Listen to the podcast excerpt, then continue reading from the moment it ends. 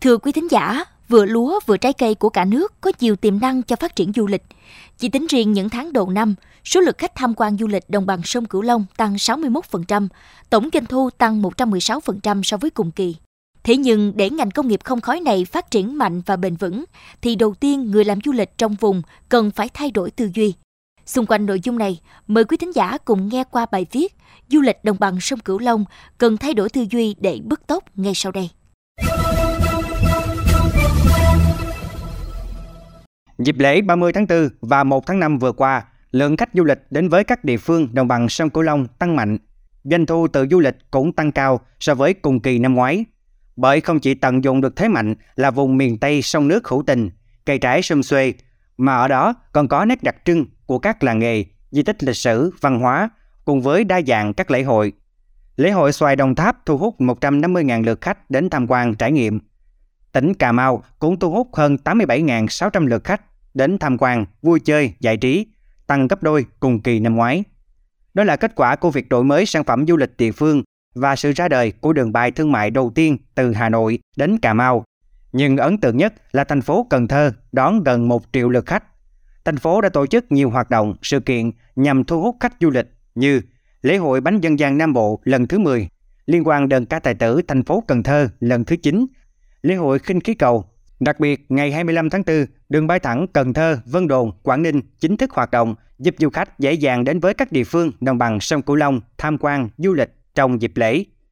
Du lịch đang tự làm mới mình dựa trên tiềm năng, lợi thế của địa phương để vui lòng khách đến, vừa lòng khách đi.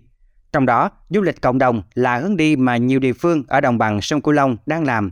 Cùng nhau làm du lịch là hội quán đầu tiên trong tổng số 60 hội quán của tỉnh Đồng Tháp chuyên về du lịch. 34 thành viên là 34 sản phẩm du lịch để níu chân du khách. Anh Trần Anh Điền, thành viên hội quán, chia sẻ. Qua cái hội quán người ta chia sẻ với nhau được về cái kinh nghiệm quản trị. Cái thứ hai đó là chia sẻ về cái khách hàng. Cái thứ ba chia sẻ về những cái giá trị. Tức là mỗi một cái khu điểm vậy cố gắng tạo cho mình một cái giá trị, một cái thế mạnh riêng. Ngay từ khi ra đời, các thành viên xác định phải gắn kết và chia sẻ lợi ích của dịch vụ mình với cộng đồng, tạo ra nhiều việc làm, tăng thu nhập, nâng cao chất lượng dịch vụ.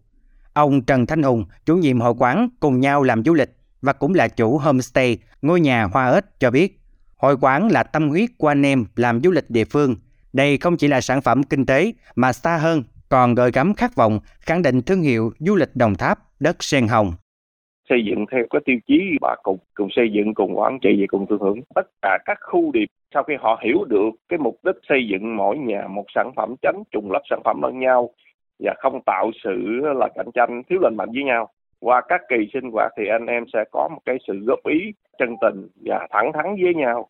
Khi xảy ra vấn đề gì là chúng ta đã có một cái sự là chấn chỉnh chỉnh chu ngay từ lúc còn nhỏ. Nhận xét về cách làm du lịch này bà Lê Hiền Hòa, Phó trưởng phòng, Phòng Quản lý Du lịch, Sở Văn hóa, Thể thao và Du lịch tỉnh Đồng Tháp chia sẻ. Cùng làm du lịch trên một địa bàn nhưng mà lại có một cái điểm nổi bật đó là rất là đoàn kết, gắn bó luôn hỗ trợ với nhau kết nối với nhau. Ông này sẵn sàng quảng bá giới thiệu cho khách về cái điểm của ông kia kết nối liên hoàn như vậy đó. Vừa làm du lịch vừa phát triển du lịch vừa tìm kiếm ra những cái giải pháp để phát triển du lịch góp phần mà thu hút khách luôn cho cả một cái địa phương chứ không phải thu hút khách chỉ cho riêng cái khu điểm của mình. Trong khi đó nằm ở vị trí khá đặc biệt giữa hai dòng sông Tiền và sông Hậu tỉnh Vĩnh Long sở hữu lợi thế địa lý và tài nguyên nhân văn rất phong phú địa phương phát triển mạnh loại hình du lịch homestay, du lịch gắn với trải nghiệm về những nét sinh hoạt độc đáo của người dân địa phương. Chị Nguyễn Thị Đoan Trâm, quản lý nhân sự trang trại Sumo Farm, Cửu Long cho biết. Khách đến đây thì sẽ có cái nét đặc biệt đó là cái việc uh, tham gia trực tiếp vào cái việc là trồng trọt, chăn nuôi tại uh, trang trại những cái sản phẩm mà mình trồng được, mình bắt được ở trong vườn thì mình sẽ đem đến nhà hàng để phục vụ uh, tại bàn luôn. Ngành du lịch Vĩnh Long đang tập trung thực hiện đề án về xây dựng sản phẩm du lịch đặc thù với 4 sản phẩm du lịch là du lịch homestay, du lịch nông nghiệp, du lịch làng nghề, du lịch văn hóa. Theo Sở Văn hóa, Thể thao và Du lịch Vĩnh Long, toàn tỉnh hiện có 27 homestay, 8 khu điểm du lịch và 20 điểm vườn. Ông Nguyễn Trọng Tính, trưởng phòng quản lý du lịch, Sở Văn hóa, Thể thao và Du lịch tỉnh Vĩnh Long cho biết. Nhìn chung các cơ sở là đều có sự chỉnh trang cái cơ sở của mình, đồng thời trong cái tư thế mà đón khách à, chỉnh trang là những cái cái khu vực trò chơi cũng như cái cảnh quan môi trường xung quanh. Qua đó trong tôi nghĩ thì thu hút vừa vừa thu hút vừa có thể là giúp quảng bá của các cái doanh nghiệp để qua đó thì thì du khách sẽ thấy được cái cái những cái nét đẹp, những cái nét đặc báo thì sẽ à, đến các điểm tham quan nhiều hơn. Phát biểu tại hội nghị toàn quốc về du lịch năm 2023 với chủ đề Đẩy nhanh phục hồi, tăng tốc phát triển diễn ra vào ngày 15 tháng 3 vừa qua, Thủ tướng Phạm Minh Chính yêu cầu du lịch cần chuyển từ cung cấp cái mình có sang cung cấp dịch vụ và sản phẩm mà khách hàng cần.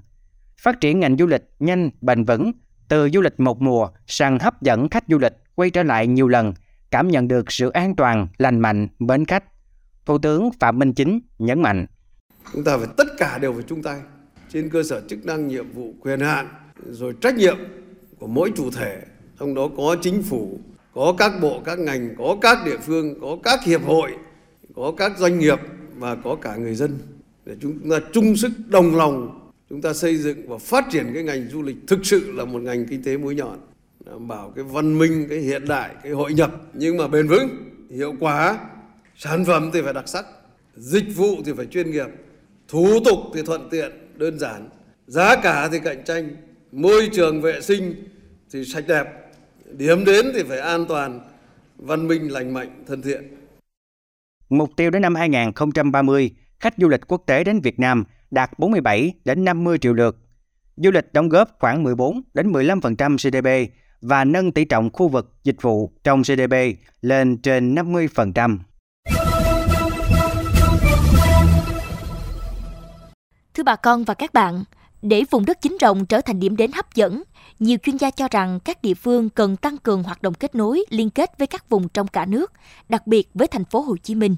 Qua đó giúp đa dạng sản phẩm du lịch, kết nối các chuỗi cung ứng dịch vụ từ thành phố Hồ Chí Minh đến đồng bằng sông Cửu Long để hút khách, đặc biệt là khách quốc tế. Tiếp tục vấn đề này, mời bà con và các bạn cùng theo dõi bài bình luận sau đây do phóng viên Nhật Minh thực hiện.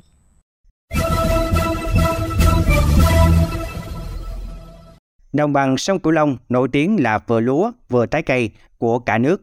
Cảnh quan sinh thái đặc trưng đồng bằng, biển đảo, sông nước hữu tình, cây trái bốn mùa triệu quả, môi trường sống trong lành, con người hiền hòa, thân thiện, lễ hội dân gian truyền thống mang bản sắc văn hóa, tạo nên những sản phẩm du lịch độc đáo.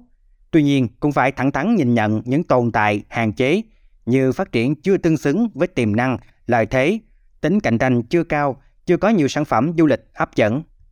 Phát triển du lịch ở một số địa phương còn tình trạng mạnh ai nấy làm, chưa được kết nối một cách tổng thể dưới góc độ của vùng. Từ đó, tốc độ phát triển du lịch ở đồng bằng sông Cửu Long còn rất khiêm tốn so với các vùng du lịch khác trong cả nước. Du lịch là ngành đòi hỏi sự tinh tế và phải tự làm mới mình nếu muốn tồn tại và đi xa trong nền kinh tế thị trường. Mà du lịch đang là lợi thế của nhiều địa phương. Câu chuyện mạnh ai nấy làm để kéo nhiều khách về phía mình, dẫn tới cạnh tranh không bình đẳng. Làm du lịch không chỉ tạo ra sản phẩm để bán, mà trong mỗi sản phẩm đó cần phải có cái hồn và cảm xúc, phải tạo ra sự khác biệt mới mẻ để khi khách đến cảm nhận được những điều đặc biệt. Muốn đi xa thì phải đi cùng nhau. Các tỉnh trong vùng đồng bằng sông Cửu Long và thành phố Hồ Chí Minh đã bắt tay nhau liên kết chia sẻ du lịch xanh, du lịch có trách nhiệm, du lịch trải nghiệm và chương trình liên kết hợp tác phát triển du lịch giữa thành phố Hồ Chí Minh và 13 tỉnh thành đồng bằng sông Cửu Long dù được triển khai chưa lâu nhưng đã mang về trái ngọt.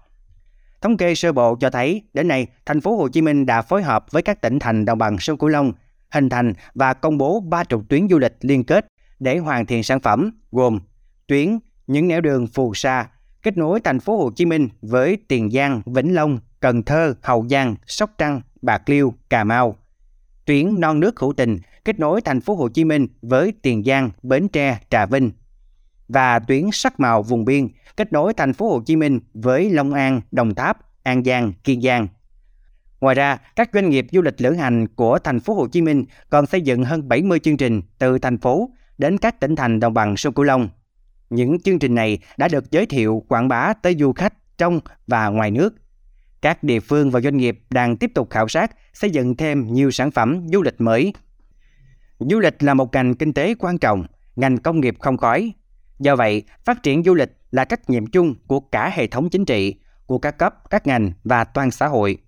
Phát triển du lịch phải đặt trong tổng thể phát triển kinh tế xã hội với vai trò là ngành kinh tế mũi nhọn. Như Thủ tướng Phạm Minh Chính đã chỉ đạo, đó là chuyển từ cung cấp cái mình có sang cung cấp điều khách hàng cần, từ du lịch một mùa sang du lịch quanh năm. Phát triển du lịch theo hướng an toàn, xanh, sạch, văn minh, hiện đại, hấp dẫn, đề cao văn hóa du lịch Việt Nam, phát triển cả chiều rộng và chiều sâu trên cơ sở tận dụng, phát huy tiềm năng khác biệt, cơ hội nổi trội và lợi thế cạnh tranh gắn với bảo vệ môi trường, tài nguyên thiên nhiên, văn hóa, truyền thống, vẻ đẹp đất nước, con người Việt Nam.